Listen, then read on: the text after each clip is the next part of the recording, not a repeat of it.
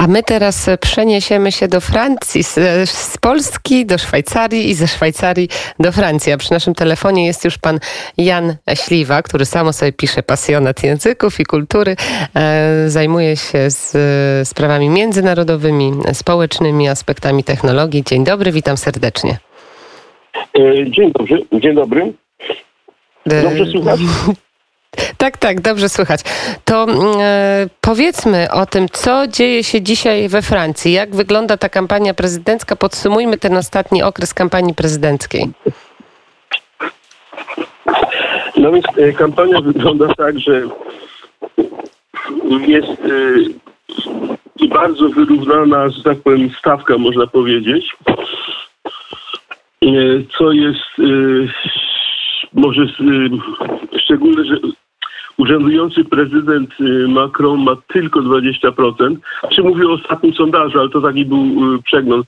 Znaczy nigdy nie wyszedł gdzieś powyżej 26, czyli powiedzmy, no nie najbardziej. Tak sobie. I jest kilku, kilkoro kandydatów o bardzo małej różnicy. To znaczy, to jest na przykład Ostatnio to było tak, że Macron 20%, Valérie Pécresse z Partii Republikańskiej, Golisowskiej 16, Zemur 14, Marine Le Pen 13 i nawet lewicowy Mélenchon 12, także też powiedzmy pięć osób, które są bardzo, bardzo, bardzo blisko siebie się może jeszcze dużo rzeczy zdarzyć. I może właśnie to, co się może dużo zdarzyć, to jest dość charakterystyczne, bo na przykład dwa miesiące temu się wydawało, że znaczy Zemur jako powiedzmy nowy w tych zawodach wystrzelił bardzo dobrze do przodu i wydawało się, że on po prostu pochłonie głosy Marine Le Pen. E, tak się nie stało. Partia Republikańska długo dyskutowała, kogo wystawić i właśnie dwaj panowie, e, Xavier Bertrand i Michel Barnier byli prawie pewni, że to się rozegra między, między nimi. E, były prawybory, które wygra mm, kobieta Valérie Pécresse, która e, mi się wydawało, że jest taką trochę kandydatką z, tyłu na trzecie miejsce. No a okazało się, że właśnie została kandydatem, kandydatką, jak to woli. Nie? I, I są sondaże, jeden sondaż na przykład pokazywał nawet jej zwycięstwo nad Macronem. E, czyli po prostu e, no, no, zwłaszcza jeśli chodzi, zakładając, że Macron przejdzie do drugiej tury, no chyba jednak. No to jeśli chodzi o to drugie miejsce, to jest dosyć, mm, dosyć ostra walka. No i to jest tak, że powiedzmy, no, jest ta pani Pekres, która jest w tej partii golisowskiej, która jest troszkę, tak powiem, niektórzy mówią, że jest, przypomina Macrona trochę. Mm, no, na tej prawicy, no to jest właśnie Le Pen i Zemmour. To jest tak, że Le Pen była przez lata już jej ojciec to zupełnie nie. Jej ojciec, jej ojciec był nazywany diabłem i kiedyś wyszła taka książka Córka Diabła właśnie Le Peniem. Była dia diabolizowana. W pewnym momencie ona się trochę Francuzom opatrzyła w tym sensie, że, że się przyzwyczaili do niej. No w tym momencie z tego diabła uchodzi mm, Erik Zemur, który ma bardzo zdecydowane poglądy.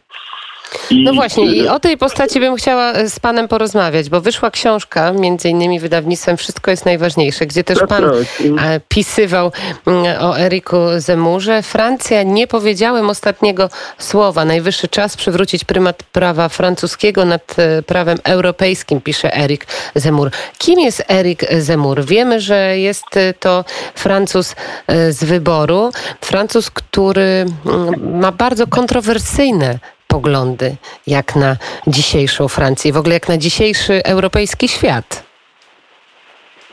Znaczy on jest y, y, angielskim y, Żydem genetycznie, można powiedzieć.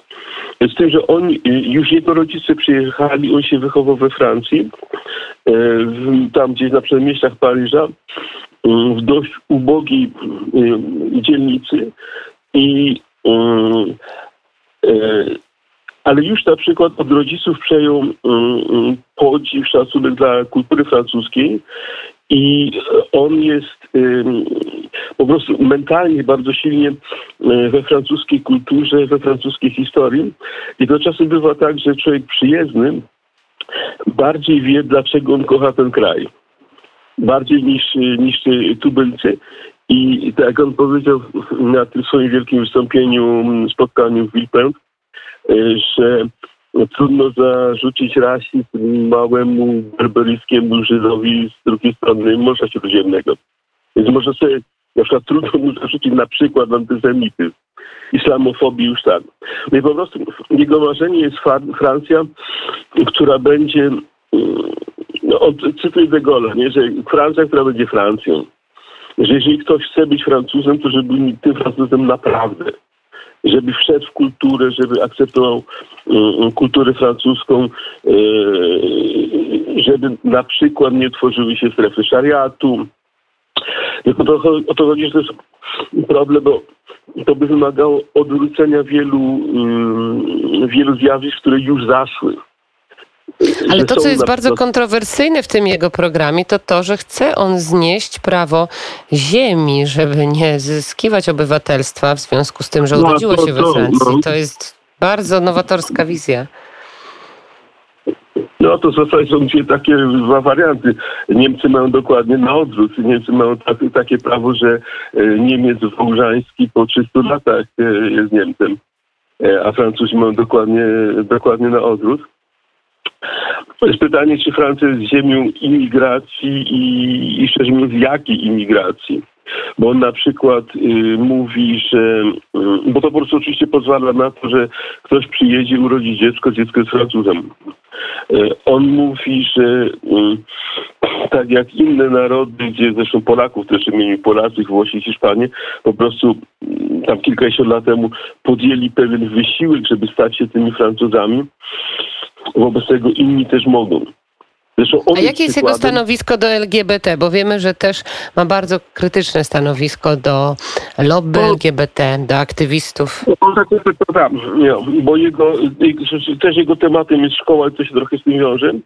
No to mniej więcej właśnie jest takie, że y, nie życzy sobie w szkole aktywistów, y, aktywistów LGBT. I y, na przykład on napisał, znaczy poprzednia jego książka to jest taka historia Francji, los francuski, jeszcze poprzednia mm, samobójstwo francuskie, gdzie właśnie skrótowo mówiąc uważa, że od 68 to się zaczęło trochę, trochę sypać. E, jest, e, znaczy przeciwko LGBT i tego typu rzeczom. E, jako Żyd, który z tym się nie obnosi, ale tam chyba w synagodze bywa, głosi wielkość kultury chrześcijańskiej, katolickiej dla Francji, że to jest właściwie ta prawdziwa Francja. Mm, jako francuski suwerenista jest ostry na kursie kolizyjnym do, mm, do Niemiec. Oczywiście energia atomowa tak, reindustrializacja tak. E, natomiast jeżeli by się pani zapytała, co wiele pytam, jeżeli chodzi o Rosję, no to trzeba go tam może jeszcze troszkę przekonać, bo e, znaczy we Francji antyrosyjskiego się po prostu nie da znaleźć z tego względu, że od Atlantyku do, do Rosji jest po prostu dalej. I tutaj musimy postawić kropkę i na pewno jeszcze będziemy na antenie opowiadać. Czas nas goni, punktualnie jest godzina dziewiąta. Opowiadał nam Jan Śliwa, na stałe mieszka, pracuje w Szwajcarii i o polityce francuskiej jeszcze niejednokrotnie będziemy z panem rozmawiać. Dziękuję bardzo za rozmowę i wszystkiego dobrego w nowym roku. No, do widzenia. Do widzenia. Punktualnie dziewiąta Magdalena Uchaniuk, Eldar Pedorenko, Małgosia Kleszcz. Dziękujemy Państwu i słyszymy się jutro o godzinie 13.